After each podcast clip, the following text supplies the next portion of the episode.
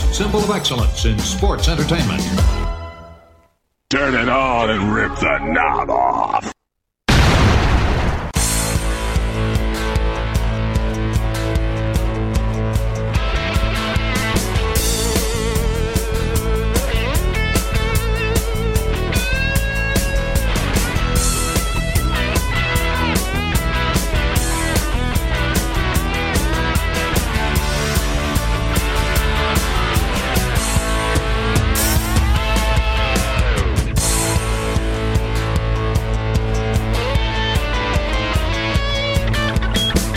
Hey, guys, and welcome back to the Wrestling Memory Grenade, episode 94, as we begin the month of September TV for the World Wrestling Federation in 1987. And as always, I am your host, Ray Russell.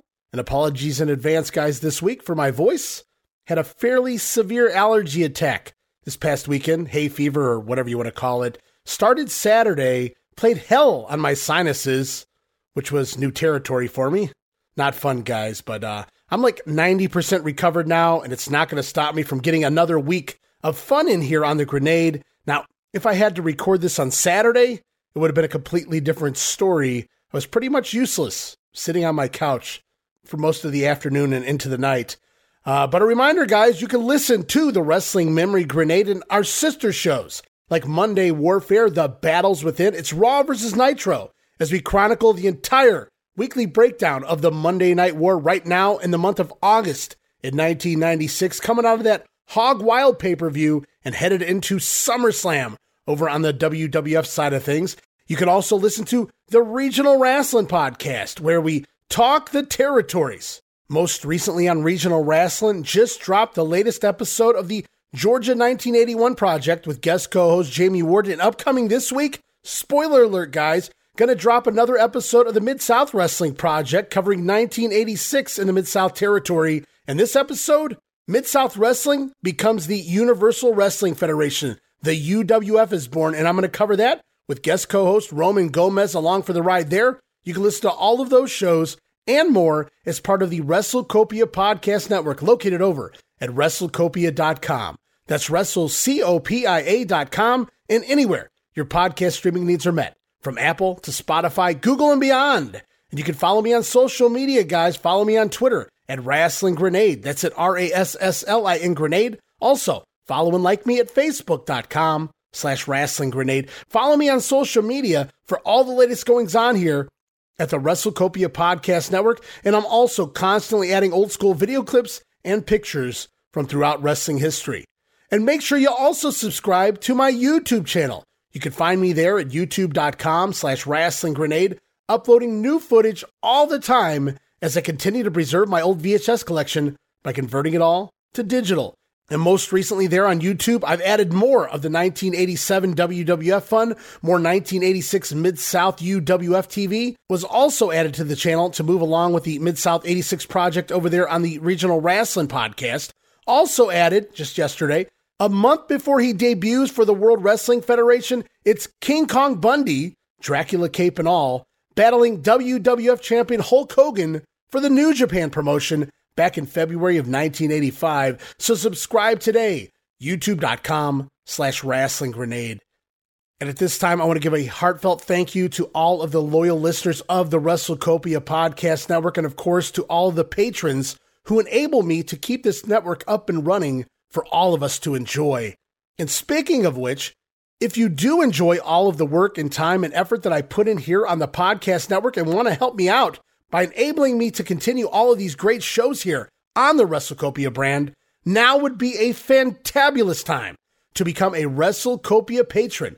You can find me there at patreon.com slash WrestleCopia. That address again, patreon.com slash wrestle C-O-P-I-A. Multiple tiers to choose from. I'm only asking you to give it a try at that $5 all access tier. Includes all sorts of gifts for just $5.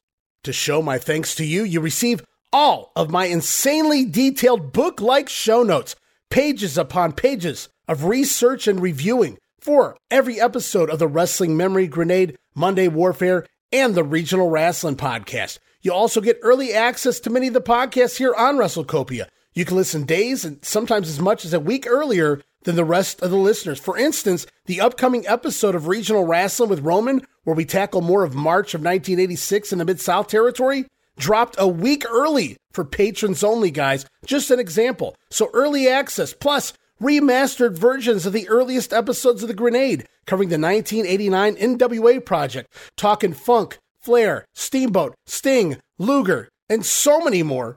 Yes, remastered versions, including enhanced sound quality and new content and conversations, originally edited out of the initial broadcast due to time restraints, edited right back into the shows. But that's not all. You also get digital downloads for your viewing and reading pleasure. Lots of people giving me a big thumbs up, Ray, for those digital downloads. Everyone enjoying the digital downloads there as part of my Patreon account. But it doesn't end there. Of course, you'll also receive our Patreon exclusive watch along series covering many past WWF and WCW pay per views, Coliseum videos, Saturday night's main events, Clash of the Champions, and so much more. Plus, random bonus video drops, newspaper clippings. You never know what I'm going to add there to that all access tier.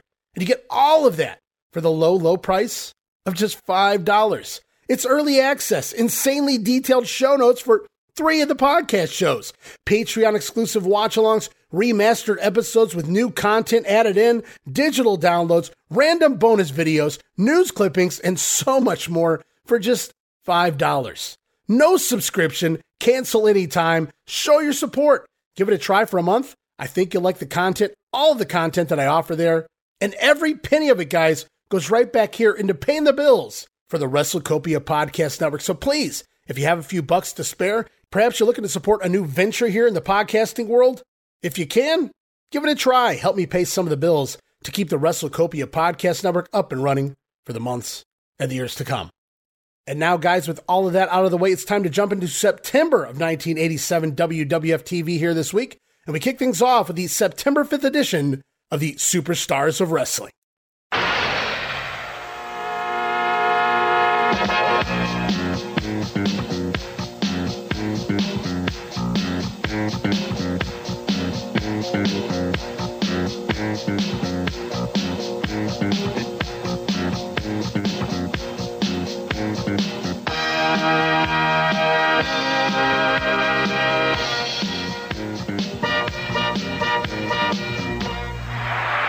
All right, and away we go. September 5th, Superstars tape back August 26th, so fairly fresh set of tapings here. Fresno, California, and the Selland Arena. It's Vince McMahon, Jesse Ventura, Bruno Sammartino on commentary as we head off to the ring. Jake the Snake Roberts taking on Dusty Wolfe, and Jake already in the ring to start the show, looking bloated here, a little rough. Looking rough here is Jake the Snake. As the match gets going on commentary, Vince McMahon says that Jesse Ventura wonders what's in the bag, but the body showing Vince up here saying he doesn't wonder what's in the bag. He knows what's in there. What do you think? I just sat down here this week, McMahon? Tell him, Jesse. So the match gets going, and Dusty Wolfe hip tossing the snake to start, and then running his fingers through his hair like he's Ric Flair. A little cocky here is Dusty Wolfe, perhaps a little too cocky, as he runs into a snake knee lift, and then from there, DDT chants begin for the crowd as Jake begins to work Dusty's leg extensively here something different from the Snake Man. And then Roberts with a facebuster bulldog and the DDT. Gonna finish the action. Three minutes and 33 seconds. And the DDT was super over here. We heard the chants throughout the match and the pop it got when it was finally delivered. Amazing. And of course, a little Damien post match here for Dusty Wolfe as we move on. Up on the brand new WWF platform, the stage, is Craig DeGeorge standing by, introducing the Doctor of Style Slick and for some reason, Nikolai Volkoff along by his side, and Slick is out here to announce his latest acquisition. He says, He is mine, mine, all mine, brother. Talking about Bam Bam Bigelow. But instead, it's Oliver Humperdink showing up in a jacket that makes him look like he belongs in the Emerald City and the Land of Oz. And Humperdink informing Slick that he is out here to introduce Bam Bam Bigelow instead. And out he comes and based on the crowd response, the WWF has done a really good job of building up the Bammer here because he gets a good reception here for never even appearing in a ring yet.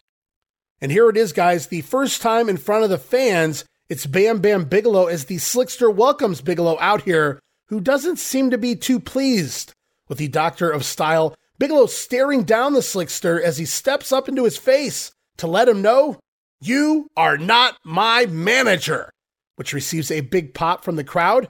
Bammer then informs Slick and his commie friend to get out of his face right now. And these comments upset Volkoff, who refers to Bigelow as an ugly American. Nikolai goes on to say that he can take Bammer out anytime, any place. Bigelow responds, Oh, yeah?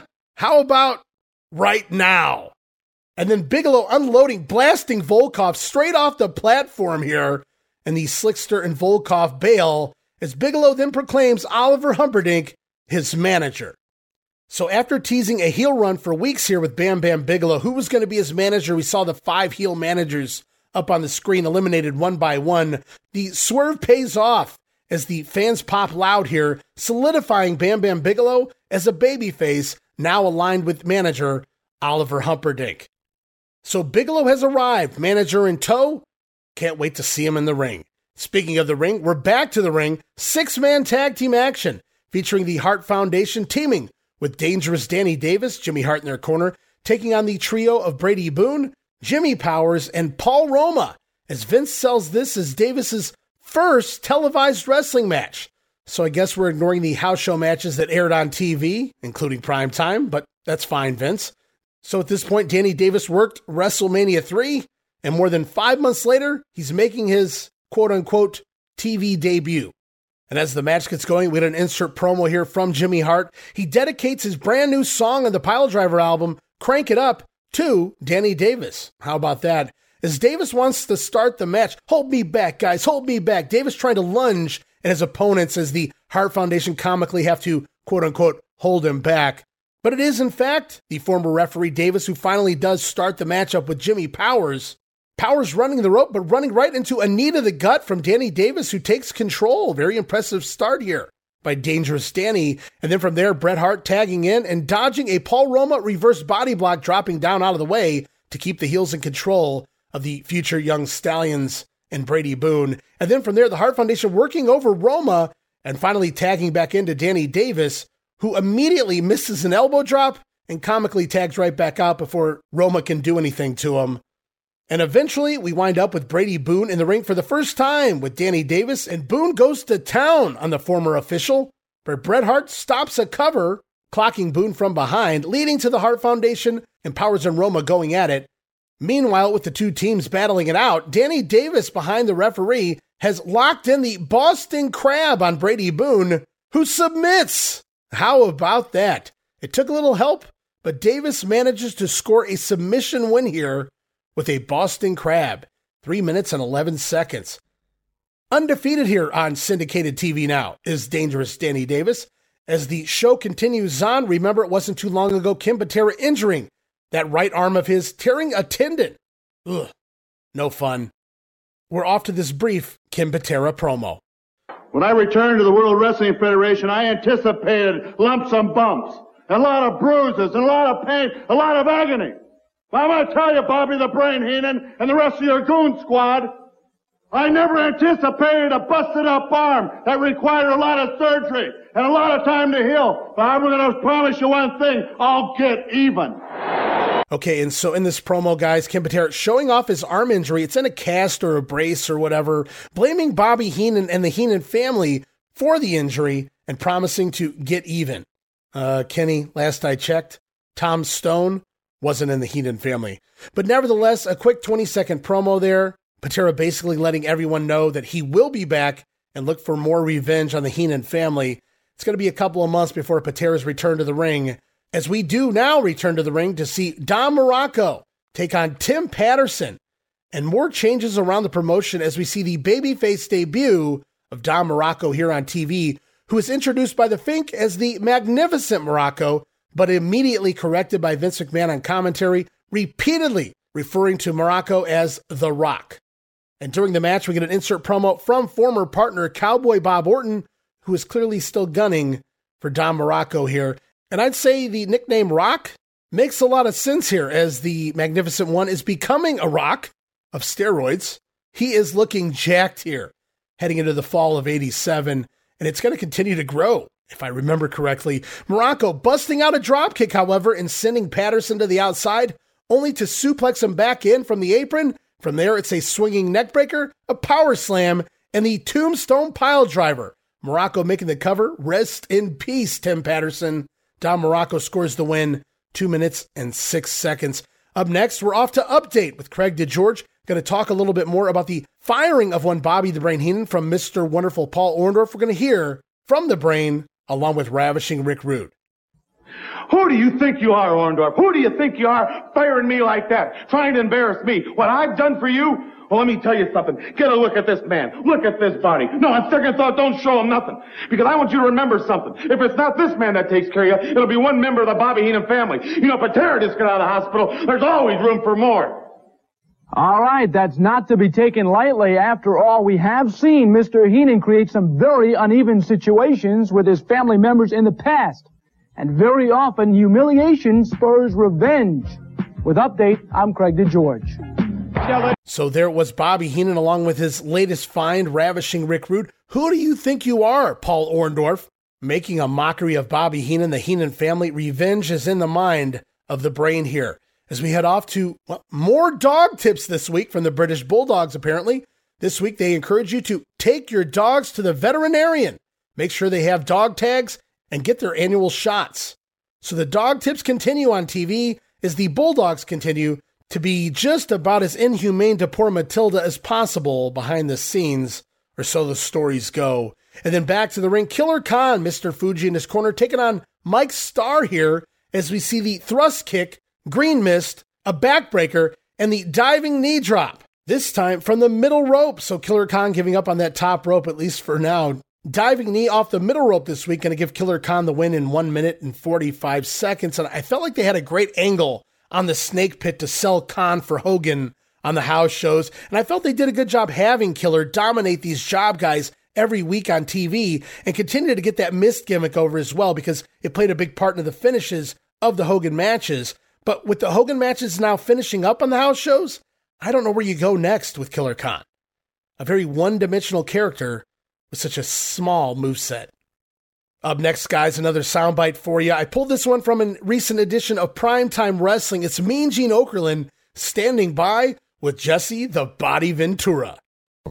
Well, Gorilla Monsoon, you have the privilege of working with Bobby the Brain Heenan. Got quite a mouth on him. And I've got a special guest for you. As a matter of fact, an old friend. Only one of a kind. Jesse the Body Ventura, San Diego, California. Welcome back to Primetime Wrestling. You got quite a movie career going for yourself, don't you? That's right. I got a great movie career going for me, me and Gene. But I'm here to talk wrestling. I'm here to talk primetime wrestling and to tell the truth once and for all why Jesse the Body is not on primetime wrestling anymore. Okay, let's hear it. What's you your side hear of the story? it? Yeah. It should be me and Bobby the Brain Heenan hosting primetime wrestling. But Gorilla Monsoon, you think that I'm not on to your ploy? You think I don't know what you did? That you got that politician producer, Nelson Sweglar, right in your back pocket? You're the one, Monsoon. I was too smart for you. I was too good for you on that show. I was stealing the ratings, and I had all the women chasing me. It's Monsoon who's responsible for me not being on primetime wrestling. And I just want to warn you, Bobby the Brain Heenan, that it might happen to you. What you shaking your finger Wait a minute. about? Did, did, did you get did you were actually, were you actually fired, Jesse? I heard rumors, but I, I want to get you to confirm it. No, I was not fired. I was asked to resign. You know how that goes in the political world. Hmm. I think I've heard that one Yeah, before. you know, uh, they did kind of the same thing to Gary Hart. You know, you, you, you have too many women around you, people get jealous. Gorilla Monsoon, he ain't had a woman look at him in 20 years. You know, Jesse, I may as well admit it. I seen you recently at one of those big, uh, I don't know, press party or something.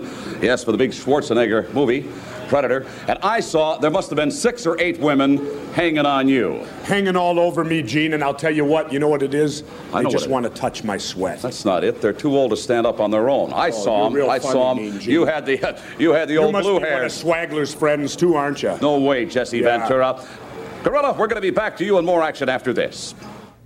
So Jesse blaming Gorilla Monsoon for replacing him with Bobby Heenan on primetime because Jesse says he was all the ratings on the show and now warning the brain he could be next to be cut from the show, putting over Bobby Heenan. It should be Jesse Ventura and Bobby Heenan hosting primetime wrestling. Well, that would be interesting, at least for a week. Gene having some fun here with Ventura in a throwaway segment. As we head back to the ring, it's the Macho Man Randy Savage, Miss Elizabeth in his corner, taking on Tiger Chung Lee. As Ventura continues to state that the Macho Man is getting soft for letting Elizabeth walk in front of him, as Vince continues to fawn over the lovely Elizabeth. And the crowd popping huge here for Macho Man. And what do you know? Savage even working a heel preliminary worker here in Tiger Chung Lee as we get an insert promo from Elizabeth, who disagrees with the recent comments made by the Honky Tonk Man from last week. Remember, Honky said that he was the greatest intercontinental champion of all time. Elizabeth disagrees with that. She believes it's Randy Savage. Plus, she doesn't really like Honky's style. Uh oh. I fear for a rebuttal here. And more fun commentary throughout this matchup is the man who tells it like it is, Ventura, calling out both Vince McMahon and Bruno Sammartino for putting over Macho Man this week jumping on his bandwagon all of a sudden after shitting on him for the past two years. And I quote from the body Bruno, you physically attacked that man. Referring to Sammartino grabbing hold of the Macho Man, choking him down after that incident just about a year ago with Ricky Steamboat. But thank you, Jesse, calling these announcers out who who jump from shaming a guy to putting him over simply because they're making a babyface turn. Jesse Ventura acknowledging what we can see at home happening, and I love him for it. As uh, back to the action, Tiger Chung Lee with some generic striking offense here, but Savage slamming Tiger off the top rope and the flying elbow drop. Got to get the win. Two minutes and 44 seconds. And it's been fun watching more and more fans cheer for Savage with each passing month here in 1987. The gradual turn has been done so well, but at first it was Gorilla on prime time, kind of putting over Savage, and now Bruno and Vince making it very clear the Macho Man headed towards a full time fan favorite. As up next, we get another VTR from Jimmy Hart and the Intercontinental Champion Honky Tonk Man. Some of you didn't hear what I said last week when I said I was the greatest Intercontinental Heavyweight Champion of all time. Some of the former champions are a little bit upset, I understand. Namely, Macho Man Randy Savage. Well, let me tell you this, Macho Man. You can't wrestle as good as I can, and you can't sing, and you sure can't dance like the honky. Just speak of. And some of us didn't hear him last week. And those who did, well, some of the former champions, IC champions, are upset at the comments made by the greatest intercontinental champion of all time, specifically the Macho Man Randy Savage. So Honky Tonk Man reiterating Savage isn't near as good of a wrestler as Honky Tonk is. Why, he can't even sing or dance. The Honky Tonk Man is better. The Honky Tonk Man is the greatest. Poor choice of last words here. Honky Tonk Man all but asking for a Macho Man response. And I have to imagine it won't be pretty. As the show rolls on, we hear from Rick Derringer again, the singer of the upcoming Demolition theme, as well as Rock and Roll Hoochie Koo with Mean Gene. Of course, Derringer here talking about that Pile Driver album. It's good shit, pal. As we're back to the ring, one final matchup here this week on TV here for Superstars. It's the Killer Bees taking on Steve Lombardi and Iron Mike Sharpe. And per the usual, the Bees getting the closing match on the show to act as filler while the announcers use the segment to sell an angle. And here they talk about the Bam Bam Bigelow slick segment from earlier in the show. Ventura thinks the squatty little fat troll, Oliver Humperdink, in his words, will be paying some dues after what happened earlier here on the show. As Vince says, we will hear from the Doctor of Style and Nikolai Volkoff, who have apparently issued a challenge to Bam Bam Bigelow. We're going to hear from them at the end of the program here. As the Bees with quick tags on the offense early, Brunzell trying for a figure four leg lock on Lombardi, but Iron Mike Sharpe coming in clubbing Brunzell with his questionable forearm brace, and the heels going to take over on the offense briefly, but Brunzell finally able to make the hot tag out to B. Brian Blair, who takes on both men, nailing Sharpe with the bee sting and then scooping Sharpe up into a bear hug for a Brunzell drop kick. I guess the bees version of a heart attack there. Brian Blair playing the anvil, scooping Sharpe up in the bear hug, but instead of a hitman clothesline, Brunzell getting that high jump in with that drop kick, and the Bees going to score the win. Four minutes and 13 seconds. As we're off to yet another Mean Gene Okerlund promo this week, also grabbed from a recent edition of Primetime. Mean Gene standing by with the Million Dollar Man, Ted DiBiase. All right, I thank you, Gorilla Monsoon. I noticed a couple of weeks back that nice gift that you presented Bobby Heenan. Very appropriate. A gold brick, just in case you didn't know. Here is a gentleman who has entered the World Wrestling Federation. And man, oh man alive, does he have tongues wagging, people talking. Virgil, come on in, along with the million dollar man, Ted DiBiase. You're throwing that, that money around, Ted DiBiase, at an incredible rate. How long does it last? As long as I want it to, Mean Gene, because with enough money, and believe me, I've got all that I need, I can do anything I want, I can have anything I want, I can buy anything or anybody that I want. Now, for the last several weeks here in the World Wrestling Federation, I was gracious enough to let the cameras follow me around and let you people see the way that I live, see the way that I spend my money. And I understand that a lot of you don't like it, that you're upset with that and the way that I spend my money. Well, Virgil here isn't upset with the way I spend my money. And if you're upset, I really don't care. If you want to say something to me about it or do something about it, see Virgil. But I'm here in the World Wrestling Federation to make a statement. I can buy anything I want. But once you've bought all of the material things that you want, what's left? What's left to have? Power. And where do I find that power? By climbing to the top of the ladder in the World Wrestling Federation and the World Heavyweight title. That is the ultimate goal because then I will have everything. There will be nothing left for me to want or desire. There's one thing that you can't buy, and I think we all recognize that. That is great wrestling talent. I'll compliment you. You've got that. If I could buy a golf game, I'd be a scratch golfer, but that just doesn't happen. Virgil, one thing you could buy, Gene, is a new tie. Hey, wait a minute, I can't take that. because that. is disgusting. I can't take that money. Thank you, regardless of the tie. Gentlemen, that's a very generous offer. Stay tuned. More primetime wrestling continues after this. Here, I can't have. So there it was, a pretty generic promo there describing his character yet again as Ted DiBiase, but this was done right before he really clicked with the character this promo was taken. So Gene saying you can't buy talent, and the one thing that DiBiase has is definitely talent in the ring. I'll have to agree with that as we close out this edition of Superstars closing comments from the Doctor of Style Slick and Nikolai Volkoff as it's confirmed next week. Nikolai Volkoff going to go one on one with Bam Bam Bigelow. How's that for an in ring debut here on TV? Bigelow going after the big guns right away. And, well, it finally happened. We saw it, guys. The debut of Bam Bam Bigelow, and straight away plugged into a matchup next week on TV. Sadly, yes, it is against Nikolai Volkoff, but thankfully, this is a two show story arc and not a long term feud. Also, for those who can't read between the lines, uh, it's pretty obvious at this point that the Macho Man is headed towards a feud with the Honky Tonk Man and a full time babyface run. And I can't wait for the next phase in the career of the Macho Man as we're off now to September 6th at Wrestling Challenge.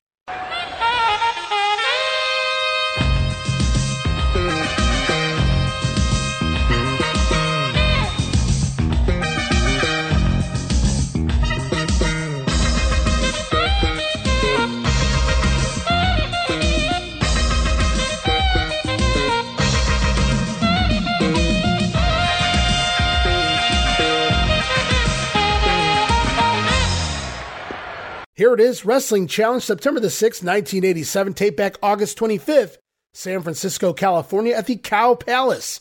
It's Bobby Heenan, Gorilla Monsoon on commentary, and straight away off to the ring, Intercontinental Champion, the Honky Tonk Man.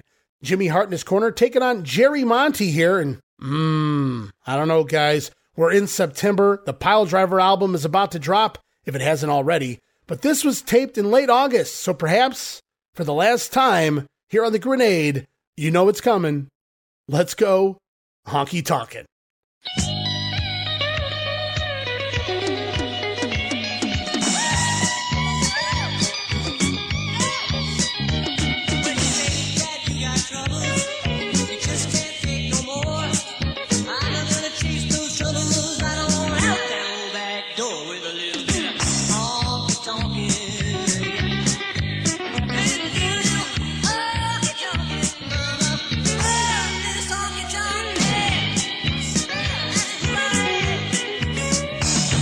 All right, and here we go. Insert promo from Jimmy Hart heading into the matchup. Hart is upset that Hulk Hogan is on the cover of the new Pile Driver album when it should be Jimmy Hart and the Honky Tonk Man.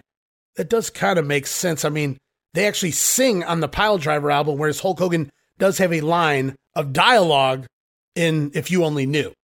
But hey, it's all about merchandising. Hulk Hogan, the number one seller, makes sense to me on a business standpoint anyway. And coming out of last week, Honky Tonk Man had made that proclamation of being the greatest IC champ. As Gorilla Monsoon here on commentary says that Honky has upset everyone from Tito Santana to Pat Patterson to Don Muraco, but especially the Macho Man Randy Savage, as we hear lots of boos here during a fairly long squash match for the Honky Tonk Man this week. As Honky unloads with a middle rope fist drop, then rolling Monti out to the floor where he slams him and elbow drops him on the outside and then back in the ring. It's the shake, rattle, and roll neckbreaker. Finally putting Monti away, three minutes and nine seconds. And then post match, Honky Tonk Man gives the people what they want. He's going to sing and dance as he once again goes honky tonkin'.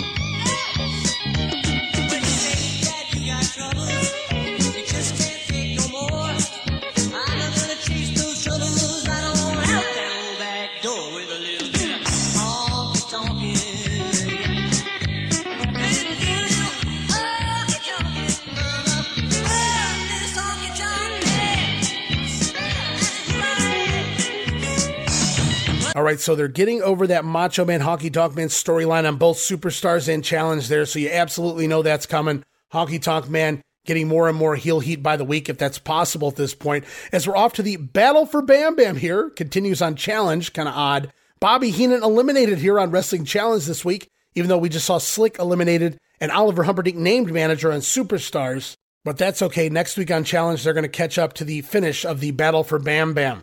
As we head back to the ring, tag team action with Strikeforce. Tito Santana and Rick Martel taking on Steve Lombardi and Terry Gibbs. Is Strikeforce already rocking their own t shirts? I love it. And it's cool to still see Terry Gibbs here on TV, but he's slowly moving off the house shows down to just about doing TV jobs only. And that'll go on until the middle of 1988. So we still get some Gibbs for a little while here. As many know, he's one of my favorite enhancement talent of all time. And of course, we all know Steve Lombardi's deal, the Brooklyn Brawler, going to notch his own legacy in wrestling history. As the Pile Driver album discussion never ends here on TV, Gorilla Monsoon talking more about the upcoming record. Gorilla talks about Robbie Dupree singing Girls in Cars. Says the song was made for Strikeforce. I don't really know why, but okay. Gorilla says his favorite song on the album is Girls in Cars.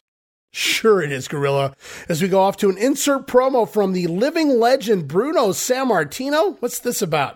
Bruno says in his entire career, he's never seen a team as good as Strikeforce. Mark Bruno's words Strikeforce will go all the way. The word from the living legend, guys, as it's fancy footwork in the ring by Martel early in the matchup on Terry Gibbs, and then it's Tito Santana's turn with Steve Lombardi as well. Martel back in with a nice Hurricanrana and then Tito having trouble briefly in the heel corner, but hot tags it out to Rick Martel, who is a house of fire with drop kicks plenty here, before Tito back in with a flying forearm on Lombardi, Strikeforce picking up the win, 4 minutes and 15 seconds. Not really a big fan of how they've moved away from those double team moves that Zenk and Martel were doing. Really flashy and fun double team stuff here. And this is more Rick Martel tossing guys into the ropes, maybe sometimes doing a drop down, and then Tito coming off with that forearm, which is an awesome move. I love Tito's flying forearm, and I'm I'm buying it as a finisher, but I'd still like to see them work more together as a tag team in the ring. Not a lot of double team stuff here from Strikeforce that we got with the Can Am connection. As we roll on, we're off to Mean Gene Okerlund standing by with ravishing Rick Rude. All right, I want to introduce to you one of the great superstars, a relative newcomer to the World Wrestling Federation from Minneapolis, Minnesota.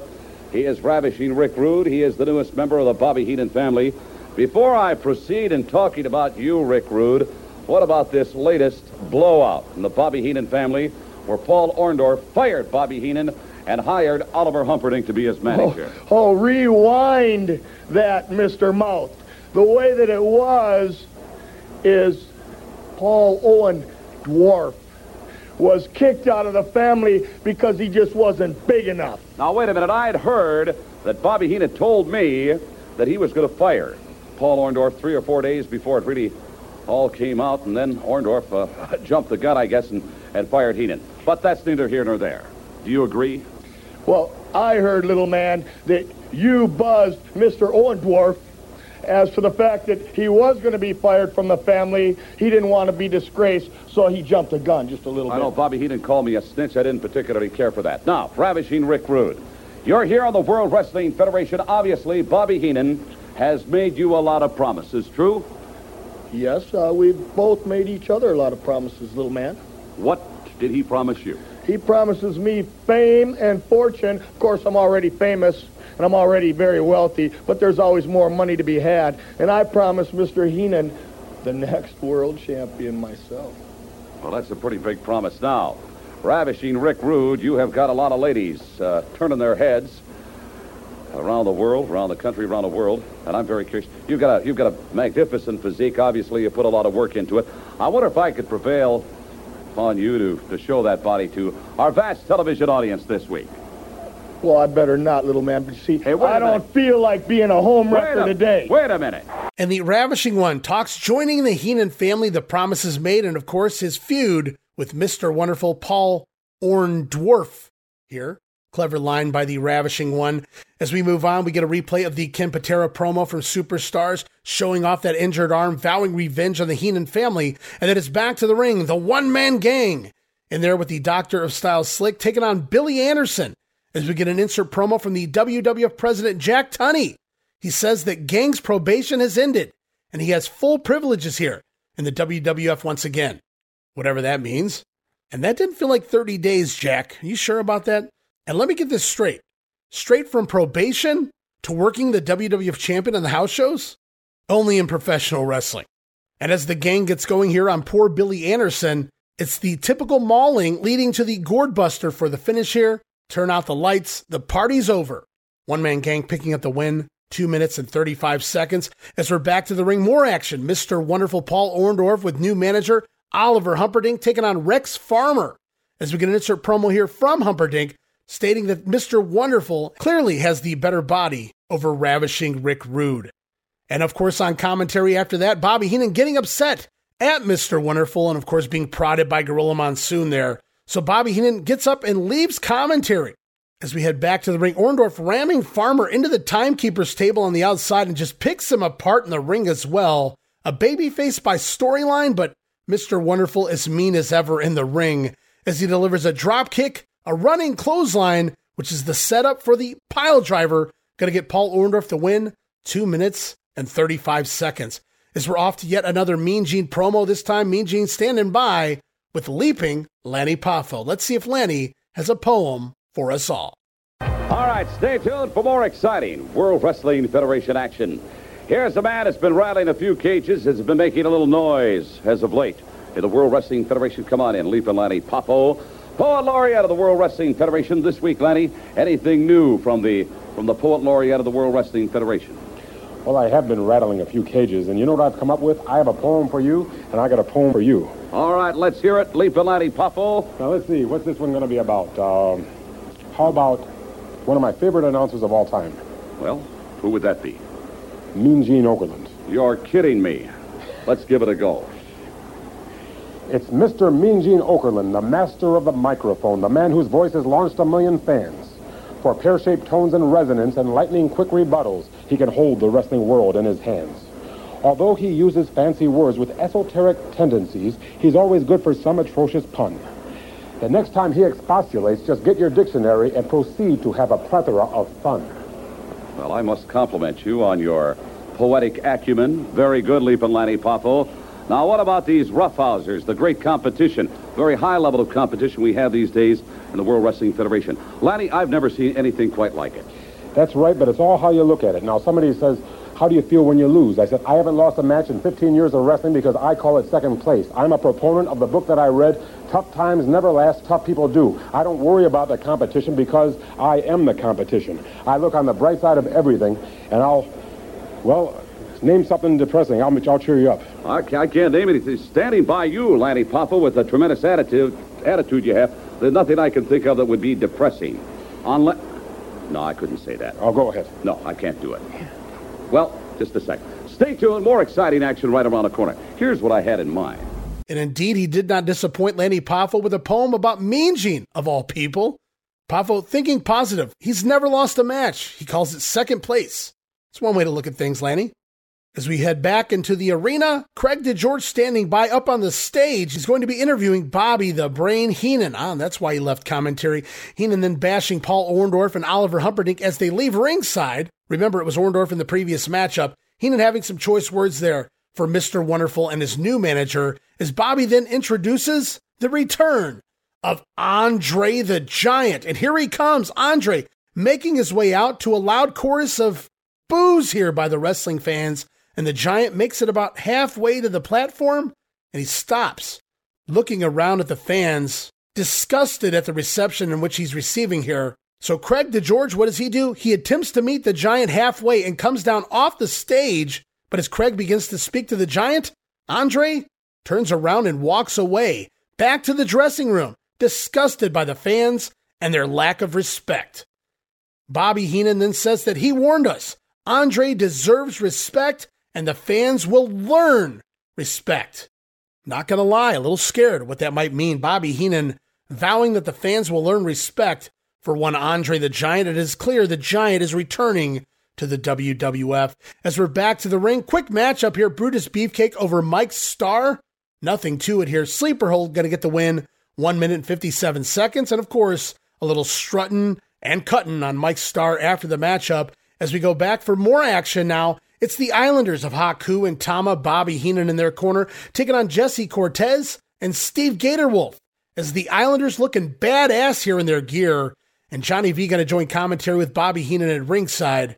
We get an insert promo here from Jesse Ventura as things start out as well. We heard from Bruno during the Strikeforce match. Well, now it's Jesse during the Islanders here. And much like Bruno put over Strikeforce, it's Ventura here putting over the Islanders as the future tag team champions. In the ring, Jesse Cortez, aka Jesse Hernandez, he's been around since the mid 1970s, guys, and he's trained quite a list of wrestlers over the years on the West Coast, believe it or not. Uh, meanwhile, Steve Gatorwolf, less said about him, the better. Or, you know what? For those who don't know this, this needs to be made public. Gatorwolf arrested back, I think, in 2014 for sexual assault on a preteen child multiple times. It was said to have been like an acquaintance's daughter or something along those lines. So just absolutely disgusting.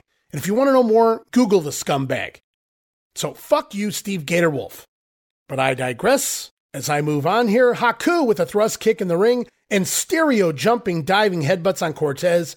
Going to give the Islanders a definitive win in 2 minutes and 49 seconds. And it's just too bad that Haku didn't know in 1987 what Steve Gatorwolf would do down the line or maybe Gatorwolf wouldn't have lived to do those crimes. Or at least maybe he wouldn't have had the appendages to do those crimes. Scum. And all right, guys, we're going to wrap up this edition of Wrestling Challenge. Got another soundbite queued up here. Mean Gene Okerlund standing by with the natural, Butch Reed. All right, I've got to bring in this manager on the World Wrestling Federation. He's red hot right now. He manages Nikolai Volkoff and a host of others, including the natural Butch Reed. I'm talking about, wait a minute here, the Doctor of Style, Slick. You got to tell me about this. Can this be felt? Go ahead, brother. Touch that. Touch oh, that yeah. material, huh? No, apparently it's not. It's so then you can see exactly. What did you say? I'm just. I'm curious. How much does something like that set you back? Twelve Ben Franklin, baby. Twelve hundred dollars for one suit? You know who I am. Well, you're the Doctor Style. Exactly. All right, brother. hey, what about this Butch Reed, the natural Butch Reed? And what about this thing that he has going on with superstar Billy Graham? Well, you know, superstar Billy Graham asked for it. So come on in here, brother, and let him see that what you see. Oh, brother. Oh, take. Oh! I'm gonna get. Oh, exactly. Take a look at it, baby. All right, Butch Reed, naturally. Billy Graham and you in a body posed down here a number of weeks ago. And I don't know why, what got into the minds of you and Slick when you Pearl Harbored the man? well, nothing in our minds that don't stay on our minds naturally. And I ain't Pearl Harbored nobody. Right. The fool just didn't turn around. That's all. He knew he was going to get cold cocked right. Sooner or later. He knew he couldn't just walk in my four square circle because it's mine when I'm out there and expect me just to sit back and skin and grin. These do my skinning and grinning. Billy Falling Star Graham. And let me tell you something, boy. I told you before. I told you twice. There's two things that don't last long in professional wrestling business, you understand? And that is old dogs chase cars and old broke down wrestlers like you chasing the natural Butch Reed. And now, Butch, what about the way the superstar was received, though, by those fans that that uh, weekend for the Yeah, yeah, down? yeah, yeah. Well, you understand, anybody will give anybody a warm welcome if they ain't seen him for a long time. And then when he comes back, he starts timing and skinning and grinning, kissing on drooling babies and hugging on fat, nasty women and getting all these pats on the back. But see, Butch, Butch Reed walked alone. Me and Slick do our own thing. We don't have to be doing all that old under the table work, you understand? Because we got it all natural right here. And Billy Graham, you gonna get it natural somewhere down the line, because somewhere when we meet, you can forget about the pose down. You can forget about kissing them old drooling babies. You can forget about hugging them old fat, nasty women. And you can start worrying about wrestling me. But I'm not gonna do no wrestling. I'm do some beating up. I'm gonna put some knuckle knots on that big bald head of yours, boy. You get better. Thank you very I'm much, gonna- gentlemen. Slick and the natural Butch Reed. Some great lines here this week by Butch Reed. I loved them. He says he didn't back jump Billy Graham. The superstar just forgot to turn around. I wrote, ha, great line there. And of course, referring to Billy Graham as the falling star rather than the superstar. And that'll wrap up this edition of Wrestling Challenge. So now we move on to Primetime Wrestling for September the 7th, 1987.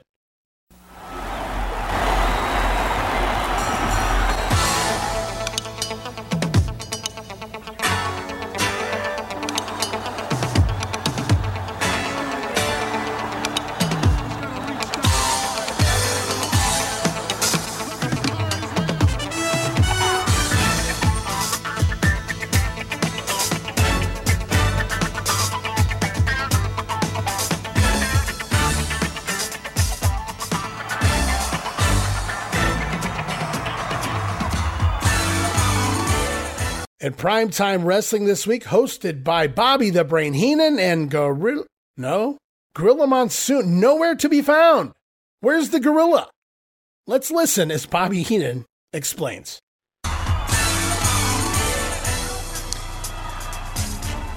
Well, I'm your host, Bobby the Brain Heenan. you notice now we don't have to worry about Gorilla Monsoon anymore. Seems when I lay down the law to the people and to the powers that be, I get things done. Another thing out here, television crew. There'll be no more breaks till I tell you so and you ship up or you shape up or you ship out. You can be walking the unemployment line with Monsoon if you're going to have it that way. Now, our feature match today are the Rougeaus. The Rougeaus against the Hart Foundation for the WWF World's Heavyweight title. You know, a lot of things have changed in my life now. I don't have to take any more guff from Gorilla Monsoon. I'm considering changing prime time to another night of the week because Mondays I'm just not up for. I party too much on the weekends. A lot of changes are going to happen because I'm Bobby the Brain Heenan. I'm not going to be pushed around anymore, and I'm going to select my new co host. I'll let everybody know pretty soon who it's going to be. Be sitting right here in this chair next to me. I got my phone, got my papers, I'm running the ship, no trouble. Our first event features Tiger, Chung Lee and Steve Lombardi. They're up against a new team. Everybody's talking about professional wrestling. Strike Force. First time here on prime time, Rick Martel and Tito Santana. Well, now maybe that impresses you humanoids out there. Doesn't really impress me. Everybody seems to be rather impressed with them, but I'm not. See, a lot of changes are happening. So you want to go to the first match? Let's go now. Now. Now. Team contest is scheduled for one fall. Say it ain't so, guys. Did Bobby Heenan run the gorilla off? Have we seen the last of the monsoon brain tandem? Phew. Apparently not. Let me set the stage. Coming back from the finish of the first match, Bobby Heenan, still alone and sitting in Gorilla's chair, gets a surprise visit from a returning Gorilla Monsoon. Well, there's Strike Force. Now, I don't know if you're impressed or not. I'm certainly think that the team is team is fast. They're agile. And they're just the kind of a team uh, everybody should worry about. Hey, what? You're What in you my chair, here? number one. You're in my chair. Now you've knocked both chairs What you- over. What are you doing here? What are you doing? I'm running the show. I can see that. It's not working hand on out me too or well, nothing. is it? Working out fine. It is. Somebody. I'd chair. like to apologize for being a little late today. I arranged for a uh, special piece of chair's footage broke. about you, Brain. Sure, you destroyed the furniture. Didn't break no furniture. You threw me off of it. What have you been doing since I've been gone here the last? Been handling the show. Yeah, I understand. You've got everybody upset here in the studio and everything. Got all the personnel ready to bail out. You, you just get in your chair over there where you belong. That chair over there. And the visuals here, they make this segment, but fun audio as well. Gorilla comes up behind Heenan, startling Bobby as Heenan goes falling out of his chair and the chairs go tumbling off the elevated platform there that the desk is on. So Gorilla Monsoon showing up a little late to the show this week. He can do that. He's the host, whatever. And really fun physical sell job there by Bobby Heenan. Physical comedy right up there with his verbal comedy as well. And what is that on Gorilla's head? Well, it's not a rug, but I had noticed Gorilla Monsoon had recently gotten a haircut.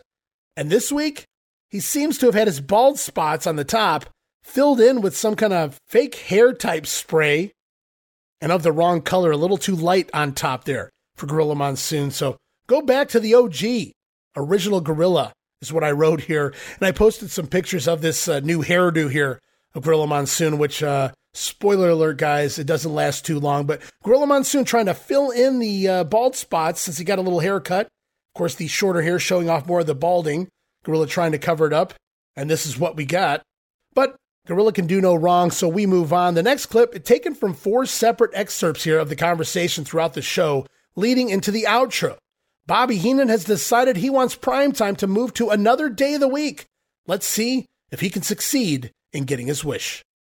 Boy, how refreshing it was to have someone like uh, Mike McGuirk sitting there instead of you. You. Well, I'll tell you what's going Both to be blondes, refreshing. but uh, she's a lot more attractive than you are. He- I'm Depends sure. how you look at it. Well, Well, you know, you know, I, I mentioned at the uh, start of the program when I was in my chair over there hosting that you mean uh, in my chair? whatever. But I'm kind of fed up with Monday nights here. do You you know, mean? I, I- I have such a good time on the weekends, golfing, partying, going over to the mansion with Bruce and Hugh, and different things I do in Beverly Hills. That I've decided now that I'm going to call Kay Koplovitz at USA here, and I'm going to have prime time moved to You another are? day. Yes. What day would you like to be here? Monday's just fine with me. I'm very, Good, then I'll move it we to have millions. We have millions of folks out there that are very happy with Mondays. I'm not concerned with their happiness. I'm concerned with mine. I'm gonna get on the phone a little bit and do some, uh, do a little leaning. Folks, we'll be back with Tito Santana in just a moment. Well, I believe You the too, tank sure. was empty Oh, on it's the been a Outlaw. while, He might well have gotten back into the ring. Well, see, Mondays are just, you know, it's coming off the weekend and everything, and I What just, are you? with travel and everything. I Thursdays, I think Thursdays would be the best. You bet. mean you get drunk on Sundays? Isn't that what you mean? Hold on. The weekend's too heavy for you? Oh, it's traveling and everything. I'm busy. I'm Yeah, sure. Don't mind him. So Thursdays would be the best. The brain thing for me. obviously pleading this case with uh, Kate That'd be a lot better. The uh, head Mhm. honcho here with Sure. the USA Network. And I don't know what, what to Well- what end it will come. Mondays are just fine for me. I don't particularly care to. So, Uh, Monsoon doesn't matter to one way or the other. time. He has nothing to do. I didn't So say that. What he does. I did not make that remark. But I think I should have some leverage. Lying, lying as the- the way the usual, lying individual. Plenty more action still to come here on Primetime Wrestling this week, and it'll all be coming your way in Thursday just a moment. nice. Please. It's for you. You can bet on it. Anytime the Hart Foundation gets in trouble, they immediately go to Dangerous Danny Davis. Yes, And of course, Kay. the Colonel's Brain here. Obviously speaking with uh, Yes. Kay Koplovitz, Well, the same to you. head person. Kid- oh, great! I knew it. I knew you could do it Head for me. lady, I might add. I appreciate that. Pleading See- his see, case. that's a good day for me because Mondays, uh, it's a little rough. you know, Monday's a good day for me. Well, it doesn't matter about him. He doesn't do nothing anyway. He just hangs around the house. Any days and really doesn't matter to him. Okay, I appreciate Can't believe that. this. That's going to be just great. Can't believe this and is um, happening. that little thing we talked about, it's on. Please, give me Okay, a break. Bye bye. What is it? We're moving to Thursdays. We're, we're moving to Thursdays. Yes, we are. Prime time Time wrestling. time wrestling is moving to 9 p.m. Eastern Standard Time Thursdays. What date? Um, you tell me that. I'll You have to don't call know you that, back on that. Well, folks, that wraps it up for another week here on Primetime Wrestling. And during our last break, I did, in fact, uh, speak by phone with Kay Koplovitz, the president of the USA Network, and it is true. We are moving to Thursday nights starting? September 17th. 9 p.m. You know, any time that, that Kay would have to bow to the whims of the crybaby that you are, you know, that's like feeding strawberries to pigs, really, in my Well, book. she never bowed to a whim. She didn't give in. She just realized that my suggestion for Thursday nights would be better for the program. Better understand that you've been pestering her, pestering her for quite I some time. I don't pester people. Yes, you do. I never pestered anybody. Do I pester you? Yeah. Oh, do you ever? Don't forget, folks, we'll be returning next air day to Primetime Wrestling Thursday, September 17th. Until then, so long, everyone. I'm on the cover. And there you have it the USA Network and the WWF using Bobby Heenan as their scapegoat to blame Primetime Wrestling for moving from Monday nights to Thursday nights beginning next week. Talk about advance notice. And we'll see how long that lasts. I give it mm, two months. Also, during this episode of Primetime, plenty of fun discussion of Bobby Heenan on the cover of the new WWF magazine, losing Paul Orndorff, Bam Bam Bigelow declining the services of the brain. Lots of mention of Andre the Giant this week as well on TV. We even see a clip from the Boston Garden of some fans with Ban the Weasel t shirts. So it's Bash the Brain, all episode long here. It feels like anyway on this edition of Primetime Wrestling. Also, here on Primetime this week, a couple of exclusive matches, both taped August the 26th, Fresno, California at the Selland Arena. It's Bob Orton over Jerry Allen with a superplex in about 5 minutes and 19 seconds. Now, before the matchup, kind of fun, we see an altercation there between Orton and Muraco. Muraco escorted away before Orton picking up that win over Allen. Also, this week on commentary, it's Gorilla Monsoon along with Mike McGuirk. And it's more of the same commentary team for the other exclusive match, which is also from Fresno, California. It's tag team champion Hart Foundation with Danny Davis and Jimmy Hart in their corner, defeating the fabulous Rougeau brothers on a countout. Match went about nine and a half minutes. Jacques Rougeau chasing Danny Davis away from the ring and getting counted out in the process. And uh, this time, no, wait, it's Bruce Pritchard and Mike McGuirk on commentary for this one. So fans can now begin to know the voice of one Bruce Pritchard as well. As we move on to the following week, got another week of TV here to cover on the grenade here this week. It's Superstars of Wrestling for September the 12th, also tape back August 26th. Fresno, California, Selland Arena. It's Vince McMahon, Jesse Ventura, Bruno Sammartino on commentary. And right away in the ring, it's the TV debut of Bam Bam Bigelow. Oliver Humperdink in his corner going to take on Nikolai Volkoff with the Doctor of Style Slick as we hear the Soviet national anthem from Nikolai as Bam Bam Bigelow making his way down without music for his debut, but looking damn angry as he heads into the ring. But Volkoff attacks. However, it's Bigelow sending Nikolai out of the ring before busting out a cartwheel, showing off that agility. And then Nikolai back in the ring with a pair of tackles that don't seem to budge the Bammer. But then Bigelow with a tackle of his own that drops the Russian to the mat. Now that's how you get a guy over. Bigelow plowing through a 300 plus pound Nikolai Volkoff there, but Volkoff finally going to the eyes for some generic clubbering offense. But it's Bigelow bouncing right back with a standing drop kick. Very impressive, sending Volkoff over the top rope and back out to the floor. And the crowd is eating up Bam Bam Bigelow as Slick is in disbelief on the outside. Volkoff shooting Bigelow into the ropes, but the Bammer with a somersault tumble underneath Volkoff's clothesline and catches Big Nick with a jumping headbutt on the rebound, gonna get the win in just four minutes even. Bam Bam Bigelow pinning Nikolai Volkoff here with relative ease, and then post match, the Bammer chasing Slick away before celebrating with Oliver Humperdink. And so Nikolai has barely been on TV since the Iron Sheik and Hacksaw Duggan were fired near the end of May. And of course, Volkoff not at the top of the list of guys who are going to make you look good, especially in your debut match. He may even be at the very bottom of that list.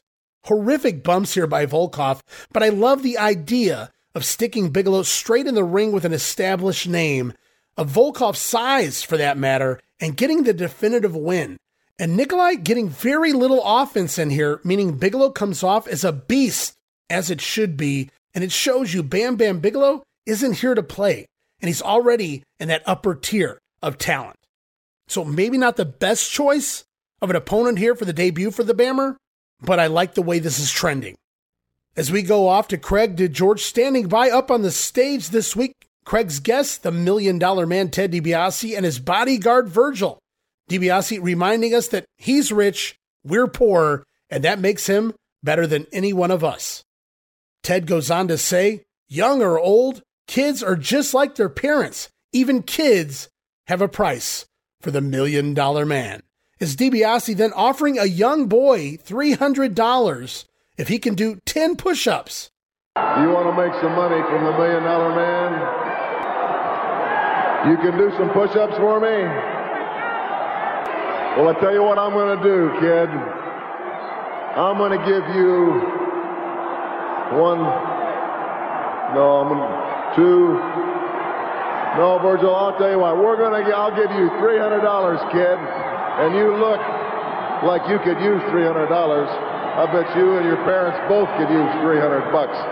I'll give you 300 bucks if you can get down there and give me 10 push-ups. Now get down there and give me 10 push-ups. One, two,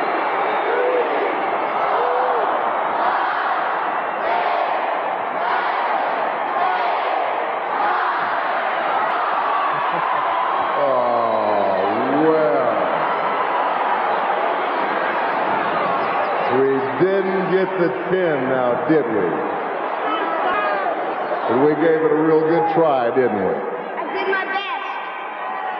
He did his best. But he didn't get the 10. What do you think, Virgil? Did he earn the $300? You know what, Virgil? I'm going to have to agree with you because you see, kid, doing your best just ain't good enough for the million dollar man. You don't get the money. You know what else? You're just like all of these other people in this crowd. As well as being poor, you're all a bunch of suckers.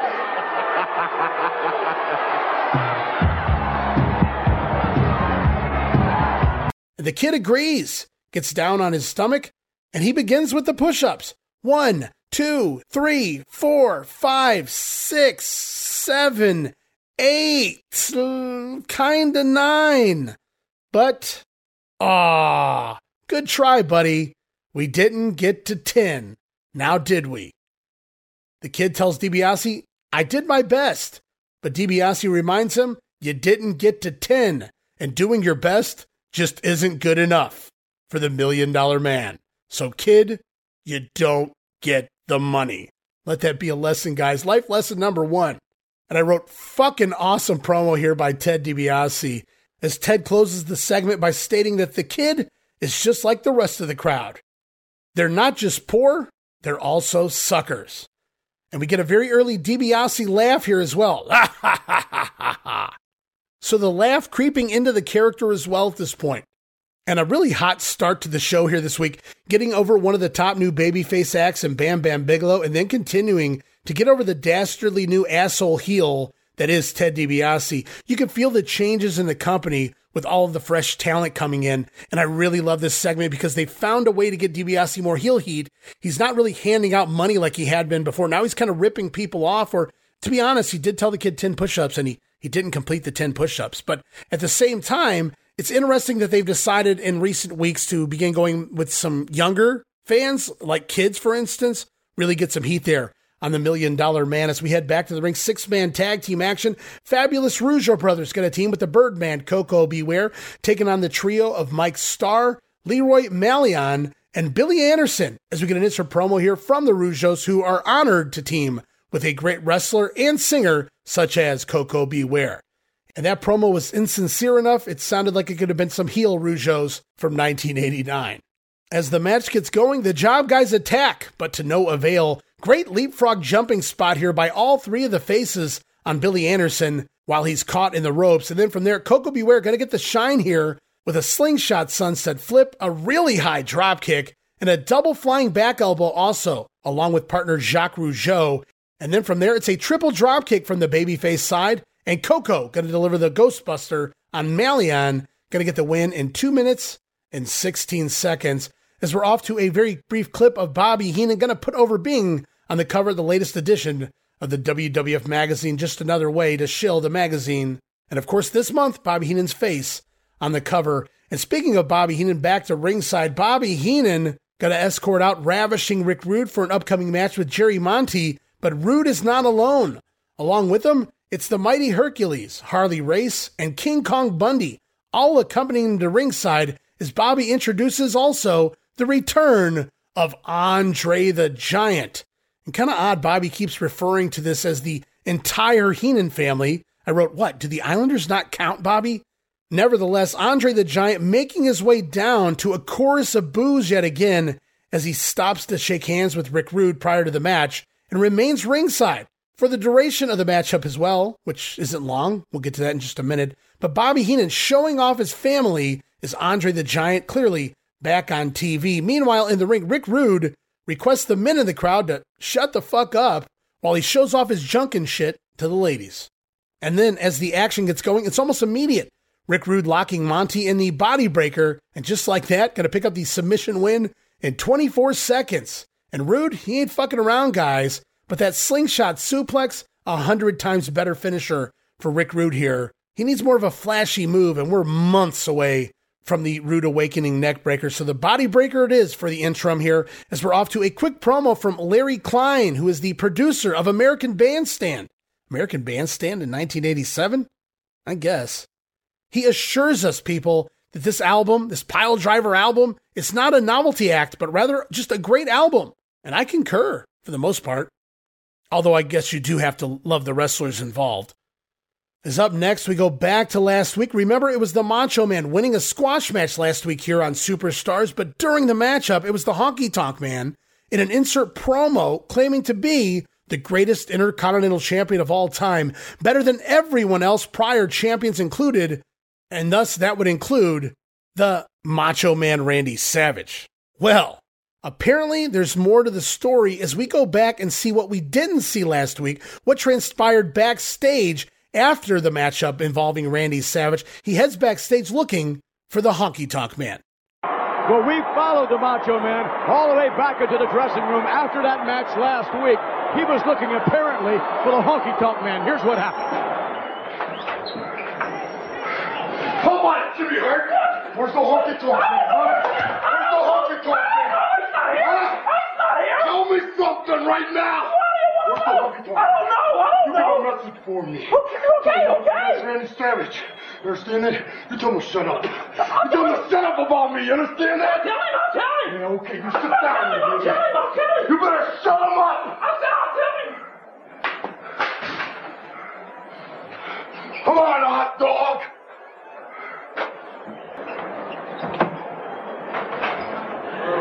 He can't do Who does he think he is? I'll tell the honky tonk man you're going to be sorry. I promise you this. If honky tonk was here, you wouldn't do this to me, Randy Savage. I'll tell you that right now. He wouldn't do this to me. I'm telling you. Look at my glasses. Look at my glasses. Look at my outfit. Look at my outfit. You're going to be sorry. And another segment there that needs to be seen to be really appreciated. But Savage into the Honky Tonk Man's locker room, pinning manager Jimmy Hart against the wall, threatening him and looking for the Intercontinental Champion. Savage sending a message through Jimmy Hart, who wisely waits until the Macho Man is gone before he says that Macho was lucky that Honky Tonk Man wasn't here, and Savage will be sorry. Savage stormed off, referring to the Honky Tonk Man as a hot dog. So Savage, in search of Honky, and dig those wild eyes in this segment, guys. Macho unhinged. Scary looking into the eyes of the Macho Man Randy Savage. And great little segment there is Savage has now responded himself to the comments made recently by Honky Tonk Man, and he looks none too pleased. I wouldn't want to be the IC champ right now. And speaking of the IC champion, we're off to the ring to see the Honky Tonk Man in action against Steve Gatorwolf here as Jimmy Hart shouting stereotypical Native American war cries through his megaphone throughout this matchup.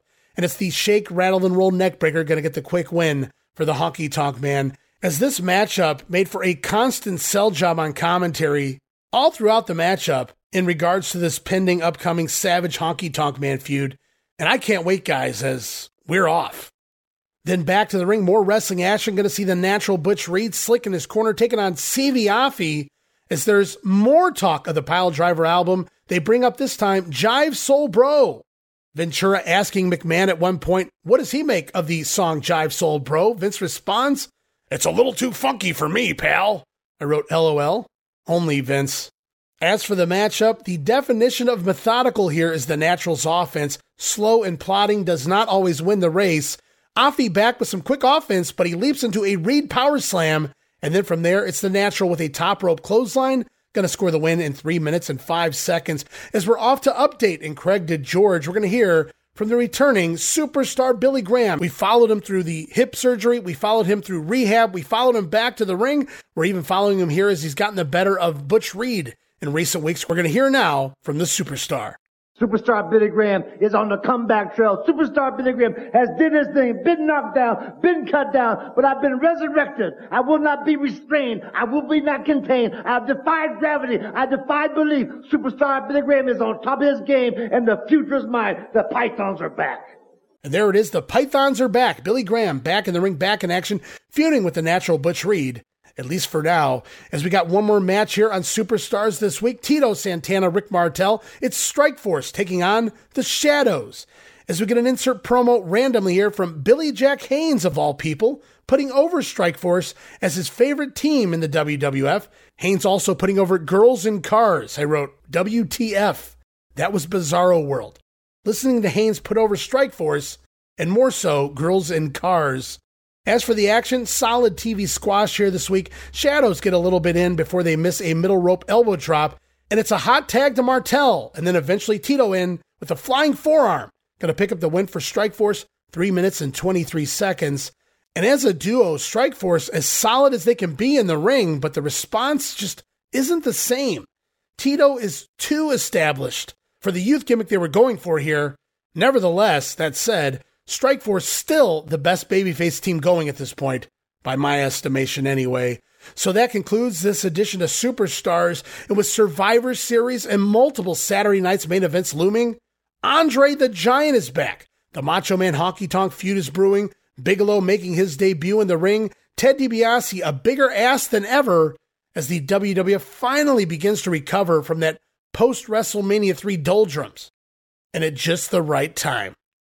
As we move on to September the 13th in Wrestling Challenge, tape back August 25th, San Francisco, California at the Cow Palace. Gorilla Monsoon, Bobby Heenan on commentary here as we head off to the ring for superstar Billy Graham taking on Tim Patterson. And Graham, with his tights pulled halfway up his stomach, hiding that gut there as the superstar. As Bobby asks the gorilla, is Tim Patterson any relation to Pat Patterson? Gorilla Monsoon highly doubts that, as Graham channeling his former kung fu gimmick, doing a double thrust chop complete with kung fu action grip, and the bear hug gonna score the win here for the superstar. One minute and 44 seconds, and then post match, Billy Graham refusing to release the hold, having to be warned repeatedly by the official before finally releasing the hold. Some may make a joke he was using Patterson to keep himself upright. I said some would make that joke, myself not included. And so I can respect what Vince is trying to do here for Graham, the same thing that Dusty Rhodes did in 1985 for the superstar all throughout the year there in Jim Crockett Promotions, showing their appreciation by giving Graham a job and trying to work around his flaws at this point. But Graham was already pretty rough by 1985, but after his injuries and that hip replacement surgery, everything that happened to him in 86, early 87, he's nearly immobile here. He can't take an actual bump in the ring, and they do their best to hide how he gets around the ring, but it's obvious he's struggling. And the crowd, they simply don't care enough to even make this worthwhile for the superstar.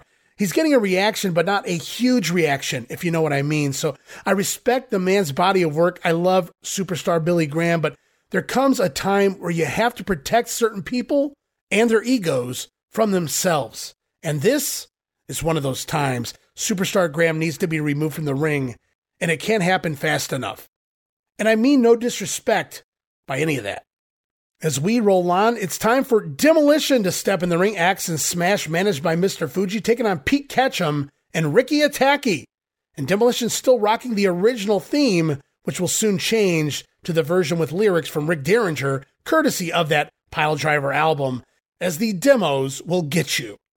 And as the action gets going, Ketchum taking the beating first, followed by poor Ricky Ataki here.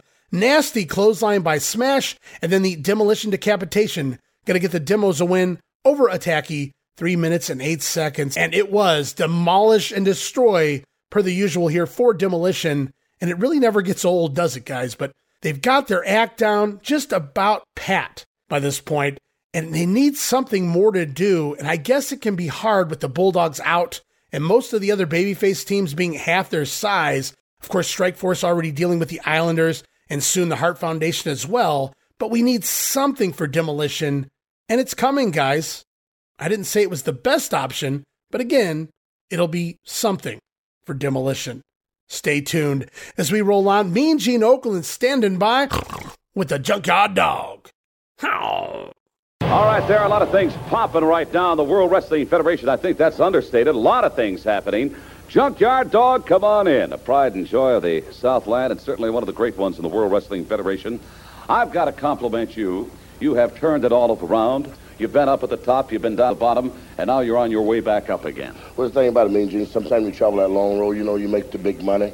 You drive the big fancy cars. I saw that. You know, I got a good-looking family man, and the main thing about it, I got that new wife, and I got my kid, and I got the good Lord on my side, and I got everything riding on, on my back now, Mean Gene, and I'm going up that road straight ahead. You know, the World Wrestling Federation is getting bigger and better. You got King Kong by the back and stride. You got the One Man Gang. You got the big flash of Ted DiBiase. You got the Weasel hanging around. You got the Slickster. You, you can go on and on down the line, and you still got the main man, the big Hulkster, fighting every day and every night. But the main thing is, Mean Gene, the dog is back on track. The dog is back on track. There you go, there you go. There's another guy that I'd like to bring up to you. He is the natural Butch Reed. He's managed by Slick. He's a very tough customer out of Kansas City, Missouri, and he's certainly no stranger to you. He's no stranger to me, Mean Gene. The guy is a fantastic athlete. He's big, he's bad, he's boasted, but I, I've been watching a few films since I was laying home back in the cut against him and the superstar. You know, sometimes, Gene, you know, all jokes aside, people forget exactly where they started, where they're coming from. Now, Butch Reed's a true brother. But the only time I ever seen a brother exactly look like that when I was in Australia, I Aborigines don't come around here like that, Butch Reed. We trying to do things the right way, and then with this guy, Virgil. Virgil, you Now, mean I heard the sidekick of the Million Dollar Man? Yes, sir. I heard Bo, Pete. Sometimes they call you boy. Sometimes they call you Roy. But no Virgil. But I know Ted's problem. He's trying to compensate for that beautiful wife he lost, and I'm bought himself one Virgil. All right, I thank you, Junkyard Dog. We're right back. So JYD back on track, thanking the good Lord above and talking about his wife and daughter. Even brings up the natural Butch Reed here. He calls Reed a true brother from way back, but at some point he forgot where he came from, likely in reference to that bleach blonde hair and everything else going along with the natural gimmick. Then a really odd comment here about the million dollar man, Ted DiBiase acquiring Virgil to replace a spot in his life now that his wife left him. I wrote, wow, that was deep and personal. JYD essentially acknowledging that he knows Teddy outside the business and rest assured this will never be mentioned again on TV, but very cool catch there. JYD talking about the personal life of Ted DiBiase, one of his best friends in the wrestling business. As we go back to the ring, Jake the Snake Roberts going to take on Iron Mike Sharpe. And Sharpe with a cheap shot early on, and then hides in the ropes to make sure Roberts can't get any revenge. But it doesn't take long. Jake going to take over, working Mike's leg on the mat as we audibly hear Sharpe sell the moves. Rabble, rabble, yeah. But Iron Mike going to try to make a comeback here, looking for a backdrop, but Roberts counters with a knee lift. From there, it's the short arm clothesline and the DDT. Going to get the win here for the Snake. Three minutes and 34 seconds. And then post match, it's Damien time. All over Iron Mike Sharpe. And you can bet Sharpe, he spent an extra hour in that shower after this one. It's up next on the show. Another interview lined up here, another audio clip. Mean Gene Okerlund standing by with the mighty Hercules. Come on in for the Bobby Heat family. Your manager on the picture of the monthly Oh, edition yeah. of the World Wrestling So Federation. what's wrong with that, Mean Gene? Not a thing, Hercules. A problem with I that? He should be on the front of that thing. He is the greatest manager in the WWF today. Right now, what's happening with your career, Hercules? It's just doing nothing but going right to the top, Mean Gene Okerlund. You know, I've been around the WWF for a while now, and the people have been seeing me time after time after time. Billy Jack Haynes on the wayside. Ken Patera on the wayside. Hulk Hogan's coming up next. Are you saying you're the man responsible for knocking out of action Ken Patera, Billy Jack Haynes? Well, I can't say that right out loud and just tell everybody that it was just me. But who's the man that's been in the pits with them? Who's been in the battles? Who's been in the wars? And who came out the victor? Well, you, you've done you've done very well. There's no question about that. But certainly, I don't think anything has been settled between Billy Jack Haynes and yourself, Hercules. Well, those things never end. You know, Billy Jack Haynes, he'll never learn. You can beat him in the head and beat him all over the place, and he'll never learn. He'll just keep coming back for more, and so will that Ken Patera. But one of these days, what happens when they can't? All right, the mighty Hercules from the Bobby Heenan family. Stay tuned. We're right back. Hercules still planning to go to the top of the WWF, but they've done nothing with him, guys, since the peak of the feud with Billy Jack Haynes all the way back at WrestleMania 3. Coming out, it seemed hot, like we were going to get those chain matches. And we do, but they really don't play it up on TV. The feud kind of dissolves, and both guys kind of forgotten about after that fact. And then back to the ring for action involving the million dollar man Ted DiBiase, Virgil in his corner taking on leaping Lanny Poffo. And we get an insert promo here from some of the fans in the crowd who claim they can't be bought. To quote the gorilla, highly unlikely. Is Virgil still looking like a badass at this point in his career, just standing there with that scowl on his face and his arms crossed, those jacked up guns on Verge here, as Lanny Poffo has a poem that shuns Ted DiBiase, referring to him as the million dollar jerk, which only upsets DiBiase as Teddy tries to attack, but Poffo retaliates with a backdrop and a pair of drop kicks, sending DiBiase out to the floor. And then once back inside, though, the million dollar man going to take control with a series of elbow drops, and then it's the power slam. DiBiase then locking in the spinning toe hold? Spinning toe hold submission, gonna get the win. I wrote ew. DiBiase scoring the win here, two minutes and 20 seconds. And I'm not sure why they're changing finishers for so many people when the originals were just fine. They went from pinfalls to submissions. Rude, he had that awesome slingshot suplex. Now he's relegated to the body breaker. Now, Ted DiBiase had basically what will be the million dollar dream into a Russian leg sweep, and now it's a fucking spinning toe hold. This ain't fucking 1971 Amarillo, guys. Although I will say, of anyone who does it, DiBiase does it the best. He made it more believable than it had any right being here by this point in wrestling history. Good win there for the million dollar man as we roll on. Craig DeGeorge up on the interview stage. They're making good use of this now. Honky Tonk Man, the Intercontinental Champion, along with Colonel Jimmy Hart up here, is DeGeorge asking Honky about the claim of being the G I C C O A T, the Gickoat, if you will. That's the greatest Intercontinental Champion of all time. Honky reiterating the claims yet again here, making sure everyone knows he truly is the greatest. The claim has raised the ire of former champions, most specifically, the Macho Man Randy Savage. Honky responds, Big deal. Who cares what a former champion has to say as Jimmy Hart then bashes Savage for being managed by a woman. Honky then changes gear, talking his new hit single on the Piledriver album, and it is indeed Honky doing the vocals for this one. And thus far, we've only seen a couple of quick VTRs of Honky talking himself up.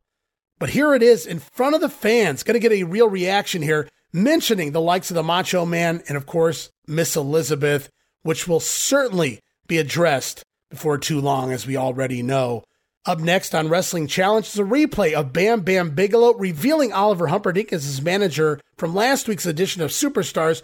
We also get the matchup between the Bammer and Nikolai Volkoff from this week's edition of Superstars. So we're all caught up on the battle for Bam Bam. Of course, new manager Oliver Humperdink and picks up his debut win over Nikolai Volkoff as we're off to more pet tips by the British Bulldogs. Once again, take your dogs to the vet Make sure they get their shots and checkups, guys. My dogs got their rabies shots last Saturday morning. They're good for another three years. Then back to the ring, six man tag team action. It's the tag team champions, the Hart Foundation, teaming once again with Danny Davis. Of course, Jimmy Hart in their corner, going to take on the trio of Cowboy Scott Casey, Siva Afi, and Carl Schmidt. Boy, let me guess who's jobbing in this one. We get an insert promo as the match gets going from Danny Davis. Gorilla Monsoon had pondered if Dangerous Danny had the jitters here as he makes his wrestling challenge debut, but Davis says he is cool, calm, and collected, and you'll be impressed with what you see from Danny Davis in the ring here today. As Davis once again being held back by the Hart Foundation trying to start the match, but this time around it's the Anvil going to start out here as Casey and Afi with a couple of quick tags working over Neidhart, but a tag to Carl Schmidt will fix that. And there's the mistake of the matchup, boys. Anvil plowing over Schmidt, plowing him down to the mat with a tackle and a tag out to Dangerous Danny as Davis comes in working over Schmidt before tagging in the Hitman.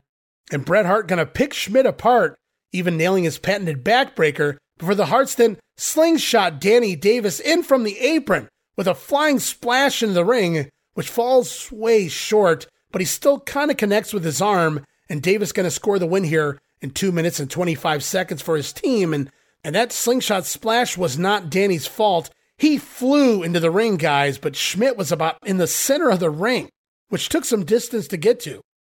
So it was more about the placement of Schmidt than it was the actual maneuver from Danny Davis, who had some hops. In fact, I remember seeing him do a springboard move back when he was Mr. X. So Danny Davis scoring another win this weekend as he begins to be used on syndicated TV, only about six months too late by my estimation. Yes, the World Wrestling Federation should have jumped on this months ago coming out of WrestleMania 3. Danny Davis just now stepping into a TV ring, if you will, almost a year to the day that he began his heelish tactics. And we're going to close out this edition of Primetime Wrestling. Got another interview here for you this week, and we haven't heard from him in quite some time. Mean Gene Okerlund standing by with King Kong Bundy. A man that has rode roughshod in the World Wrestling Federation now for quite some time. He is the biggest, and I mean the biggest member of the Bobby Heenan family. He is from Atlantic City, New Jersey. I think somewhere in the neighborhood of 460 pounds. King Kong Bundy, welcome back. What do you what do you got in your mind? I love those words, run roughshod. What better could describe King Kong Bundy in the ring, out of the ring, every aspect of his life? Now, what was your question? Let's get back to that. Well, I'm not going to discuss Hulk Hogan because I think that is a dead issue. A dead issue? Maybe the heavyweight champion of the world is never a dead issue. I'm the perennial. That means always, all the time, forever, number one contender for the World Wrestling Federation Heavyweight Championship. You know that. You know, I've been in Hollywood. I've doing. I've been doing movies. I've been doing commercials. I've been doing a lot of things. But don't ever think that I forgot about Hulk Hogan and forgot about the heavyweight championship of the world. Although right now, you're right. There are other things on my mind, like Paul. Mr. Wonderful Orndorff? Dwarf. Orange Dwarf. You gotta call a man, when you compare him to King Kong Bundy, Orange Dwarf, because the man is like a little midget or a dwarf. Don't think Excuse for a minute. I, Don't I said midget, I didn't mean any offense to you, Gene. No, can I, can I just bring something up here? I think it's sour grapes on the part of you and every member of the Bobby Heenan family. It's no secret that Bobby the Brain Heenan was fired by Mr. Wonderful Paul Orndorff. He's through with Heenan, and now he's got himself a new manager, and you've First got him. First of all, Gene, let Uh, me clarify everything by saying what you think is of no consequence whatsoever. It matters what I think, what Bobby Heenan thinks. That's all that matters. And let me tell you something about Paul Orndorff. He quit. He quit that long, that long before Bobby Heenan fired him. We had a meeting, the whole family. We all got together and we said, what are we going to do? We got to get rid, rid of the dead wood, get rid of the weak links in the chain. And the weakest link of all was Paul Orndorff. Look at Paul Orndorff. He spends all his time fixing his hair and putting on makeup and laying in a tanning bed and doing things like that. That's not what the Heenan family is all about. We're about winning championships. We're about making money. Whoa, whoa, whoa, whoa. Wait a minute. Are you trying to insinuate that Bobby Heenan was going to can Paul Orndorff before That's Orndorff fired Bobby insinuation. That's exactly what I'm saying. See, Gene, the difference is guys like you have to insinuate and beat around the bush. People like me come right out and say what they mean. You know, on the highway of life, I'm a Mack truck. And when you're a Mack truck, you don't need any road manners. You do what you want. You say what you want. I'm not insinuating anything. I'm telling you, the man was gone. The man was finished. He was toast. And he just happened to hear about it. Did you tell him? I didn't Did say- you tell him? I didn't say a word. If I find out that you told him about it, What you were the one. Hold on. Are you were the Weasley little snitch. Snitch? You're calling Said me a snitch? You'll be finished. I didn't say. More intimidation tactics from one of the Heenan family members, Big King Kong Bundy. Now he's saying that I blew the whistle on him to Mr. Wonderful Paul Orndorff. That's something else. So King Kong Bundy been away in Hollywood filming a movie. Talking about moving, I believe, with Richard Pryor there. But he believes he's still a top contender for Hulk Hogan's WWF title. And like Rick Rude in the past, Bundy here referring to Mr. Wonderful as Orn. As Paul now replaces Ken Patera in the generic Heenan family promos, vowing revenge for their manager, the Brain. So it's not just Rick Rude specifically in a feud with Mr. Wonderful, though they are feuding. King Kong Bundy also looking for a piece of Orn.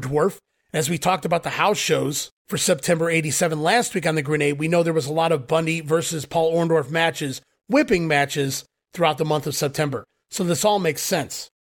As we roll on, one more piece of business here this week on the Grenade, going to talk about primetime wrestling for September 17th, hosted by Gorilla Monsoon and Bobby the Brain Heenan. as we're off to the intro this week, welcoming us to the new Thursday night edition of Primetime Wrestling. I'm Gorilla Monsoon. And I'm your host, Bobby the Brain Heenan. Hello, everyone, and welcome to Thursday Night Primetime Wrestling, where we feature the superstars of the World Wrestling Federation. In fact, the greatest professional athletes in the world. How do you like Thursdays? I don't. Why? I don't, because I had other things to do on Thursdays. This is fine for me. I enjoy it. Yeah, I you look Thursdays. you look bright-eyed and bushy-tailed. I had a great week. Of course, most weasels look bushy-tailed anyway. What a lineup this week! Starts right in. Ravishing Rick is going to join us. Ah, newest member of the Bobby Heenan family. Uh-huh. You, you know, I noticed you haven't been asking for any respect for him, which might be good. The guy might get some recognition. Demolition joining us this week. I'm on the cover still. You're- naturally, you're on the cover still.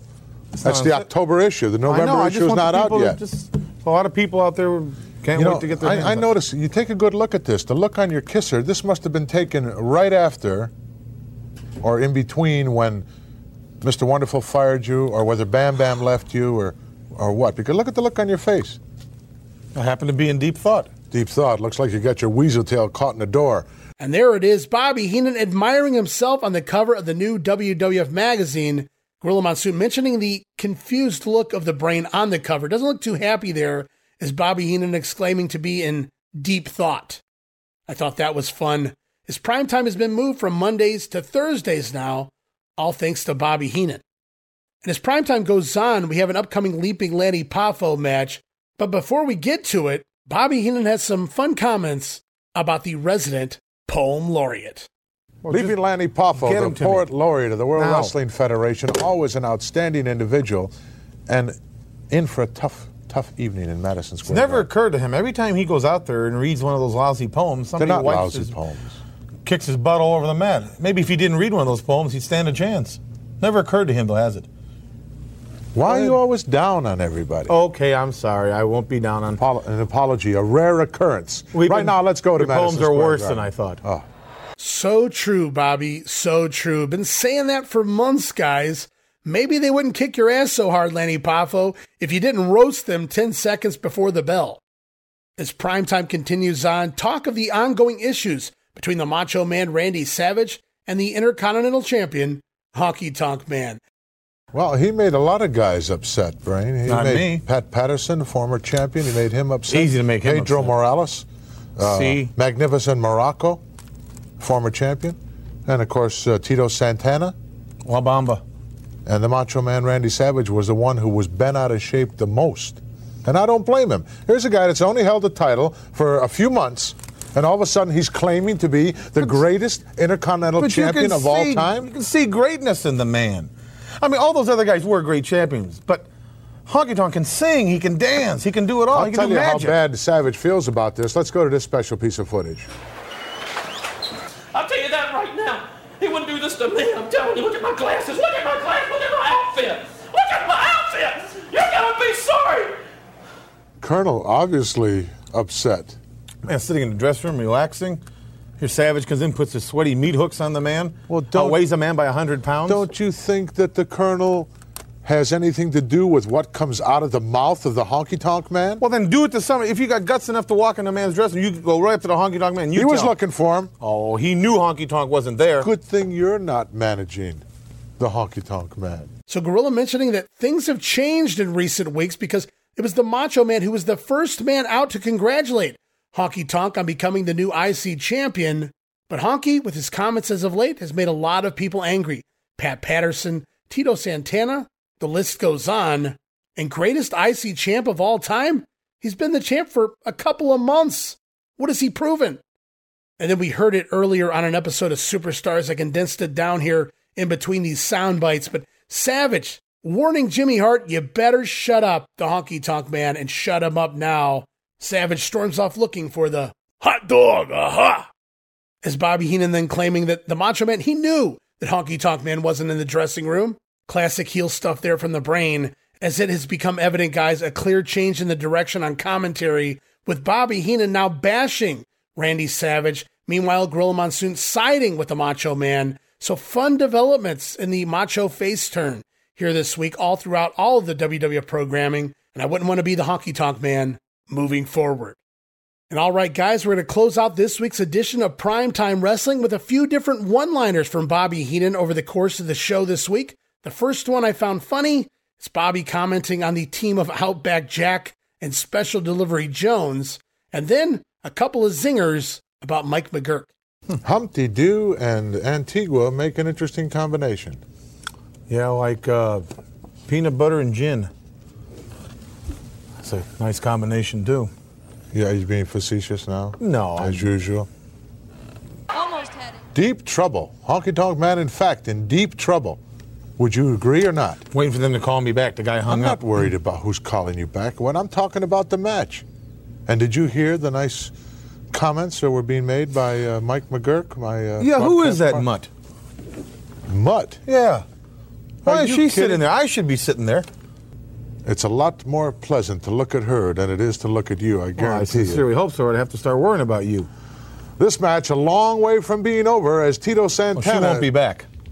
I put the squash on that. trying to wrestle away the Intercontinental title belt from around the waist of the Come on, Honky Tonk ring. Man. Coming back at you in just a moment. Don't go away. Doesn't uh, Brain? Doesn't uh, Mike McGuirk uh, remind you of Farrah Fawcett?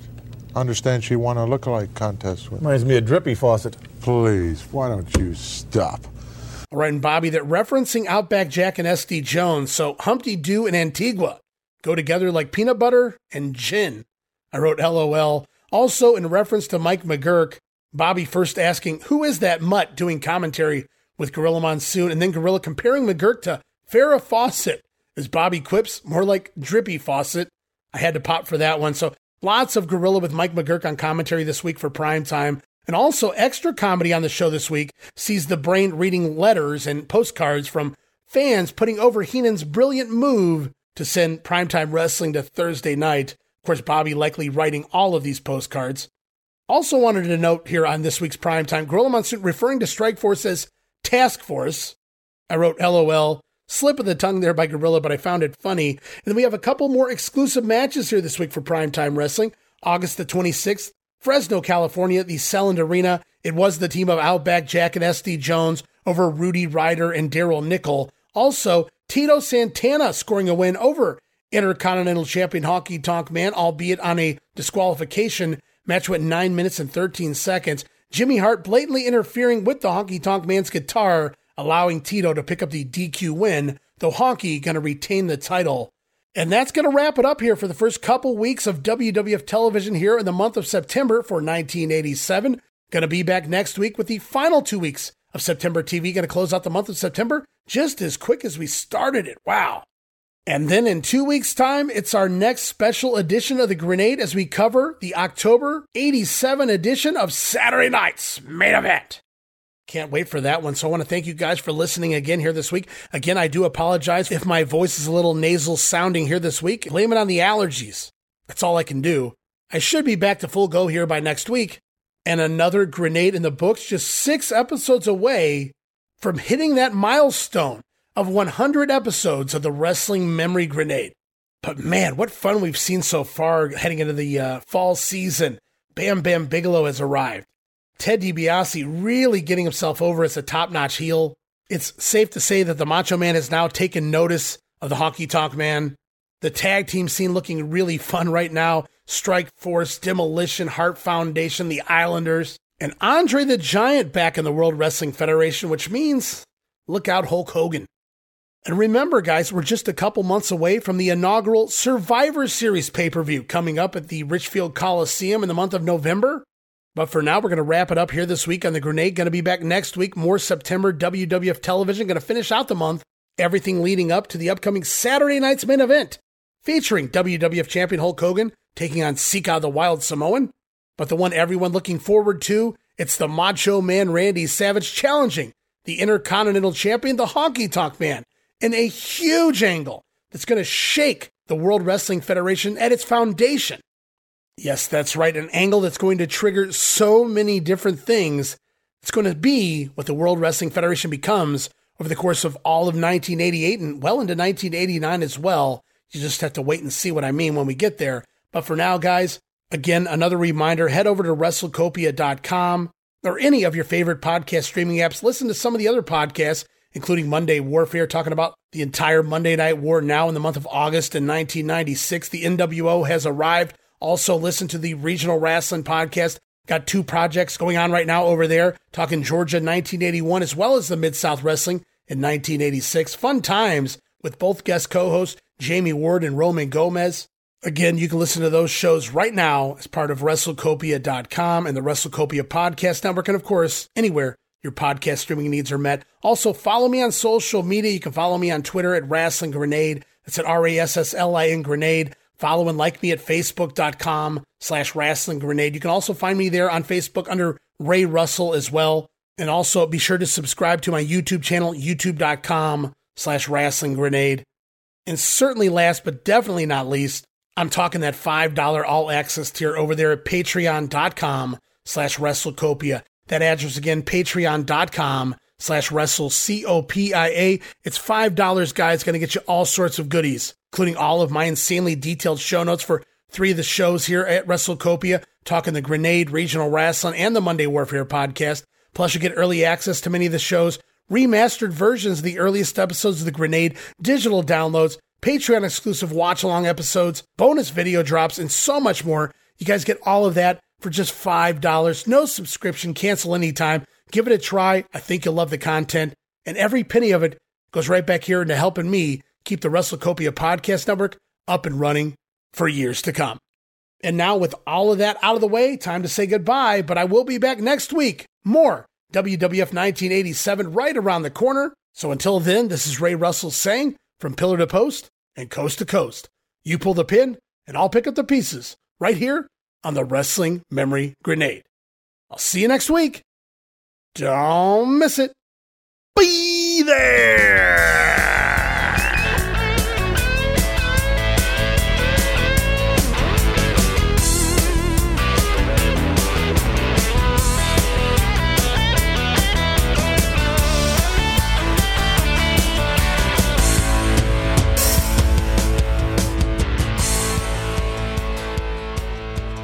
Humpty Doo and Antigua make an interesting combination. Yeah, like uh, peanut butter and gin. It's a lot more pleasant to look at her than it is to look at you, I guarantee Well, I sincerely hope so, I'd have to start worrying about you. you. Brain, doesn't uh, Mike McGuirk uh, remind you of Farrah Fawcett? Reminds me of Drippy Fawcett. Please, why don't you stop?